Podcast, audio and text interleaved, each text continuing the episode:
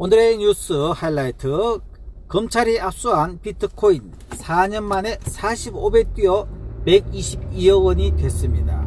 이야 세상에 어, 이 사건은 어떤 일인가 하면 범죄 수익으로 압수했는데 처분 법령 근거가 없어가지고 4년째 보관 중인데 최근 법 개정으로 매각 진행을 했습니다. 어, 가상화폐 국고 귀속 첫 사례가 되는데요. 자세한 내용은 검찰이 범죄 수익으로 몰수한 비트코인을 매각해 약 120억 원을 국고에 귀속시킨 것으로 파악이 됐습니다. 매각 대금은 최초 몰수로 어, 몰수 시점보다 약 45배 상승한 상태인데 가상화폐를 몰수한 뒤 처분해 국고로 귀속시킨 첫 사례입니다.